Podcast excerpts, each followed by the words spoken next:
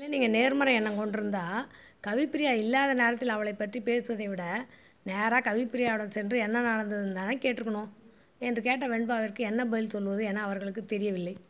அது இல்லை வெண்பா என்ன ஏதுன்னு தெரிஞ்சுட்டு அப்புறமா போய் கேட்கலான்னு என்று இழுத்தாள் சுகன்யா. பிரச்சனையை தீர்த்து வைக்கணுன்ற நல்ல எண்ணம் உங்களுக்கு இருந்தால் நேராக அவகிட்ட போய் பேசணும். உங்களுக்கு தெரிஞ்ச தீர்வு இருந்தால் அதை சொல்லணும். அவள் மனசுக்கு தைரியத்தை கொடுக்கணும்.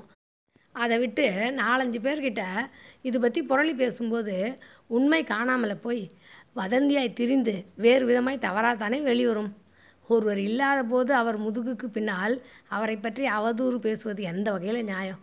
இதுவே உங்கள் குடும்பத்தில் யாருக்காவது இப்படி நேர்ந்தால் அவங்கள பற்றியும் நீங்கள் இப்படி தான் பேசுவீங்களா? என்று கேட்டாள் வெண்பா. எதுவும் மறுத்து பேசாமல் அவர்கள் அமைதியாக இருந்தனர். தொடர்ந்து பேசலானான் வெண் வெண்பா. எப்பவும் அடுத்தவங்க கிட்ட உள்ள நல்லவைகளை மட்டுமே வெளிப்படையாய் கூற வேண்டும். பிறரிடம் உள்ள தவறுகளை மறைமுகமாய் பக்குவமாய் கூறி அதை அவர் திருத்திக் கொள்வதற்கேற்ற மனநிலையை அவருக்கு உருவாக்க வேண்டும்.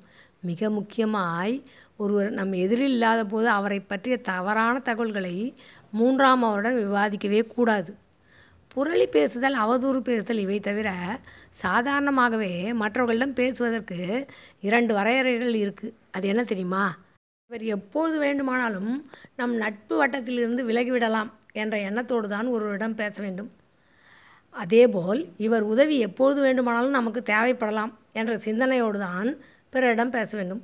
இந்த இரண்டு எண்ணங்களை மனதில் கொண்டு பேசும்பொழுது கண்டிப்பாக நம் வாயிலிருந்து நல்ல விஷயங்கள் மட்டுமே வெளிவரும். இந்த விதியை கடைபிடித்து பேசுபவருக்கு எதிரி என்று யாருமே இருக்க மாட்டார்கள். ஏனெனில் பிறரை பற்றிய நல்லவைகளை மட்டுமே பேசுபவருக்கு யார் எதிரியாக முடியும்? இனிமேலாவது நல்லவைகள் மட்டுமே நம் மனதில் இருக்க வேண்டும். அவை மட்டுமே நம் வாயிலிருந்து வெளிப்பட வேண்டும் என முடிவு செய்து கொள்ளுங்கள். என்ன நான் சொல்வது சரிதானே என்று கேட்டால் வெண்பா. நீ சொல்கிறது எல்லாம் சரியாகத்தான் இருக்கும். ஏன்னா எப்பொழுதும் பிறரிடம் உள்ள நல்லவைகளை மட்டுமே நீ வார்த்தைகளாய் வெளிப்படுத்துவாய் என்று இருவரும் கூறினர். அப்பொழுது அலுவலக உதவியாளர் அங்கு வந்தார். சுகன்யா மேடம் மேனேஜர் உங்களை கூட்டிகிட்டு வர சொன்னார் என்று கூறியவுடன் இவ்வளவு அவசரமாய் மேனேஜர் நம்மை ஏன் கூப்பிடுகிறார்? என்று குழம்பியபடியே சுகன்யா சென்றாள். இதன் பிறகு நடந்ததை நாளை சொல்கிறேன். தினமும் இரவு ஏழரை மணிக்கு பேசு பொருள் நீ எனக்கு என்ற தொடர் பதிவிடப்படும். முதலிலிருந்து கேட்க நினைப்பவர்களுக்கு அதற்கான லிங்க் கீழே டிஸ்கிரிப்ஷனில் தரப்பட்டுள்ளது. கலாவல்லி அருள்.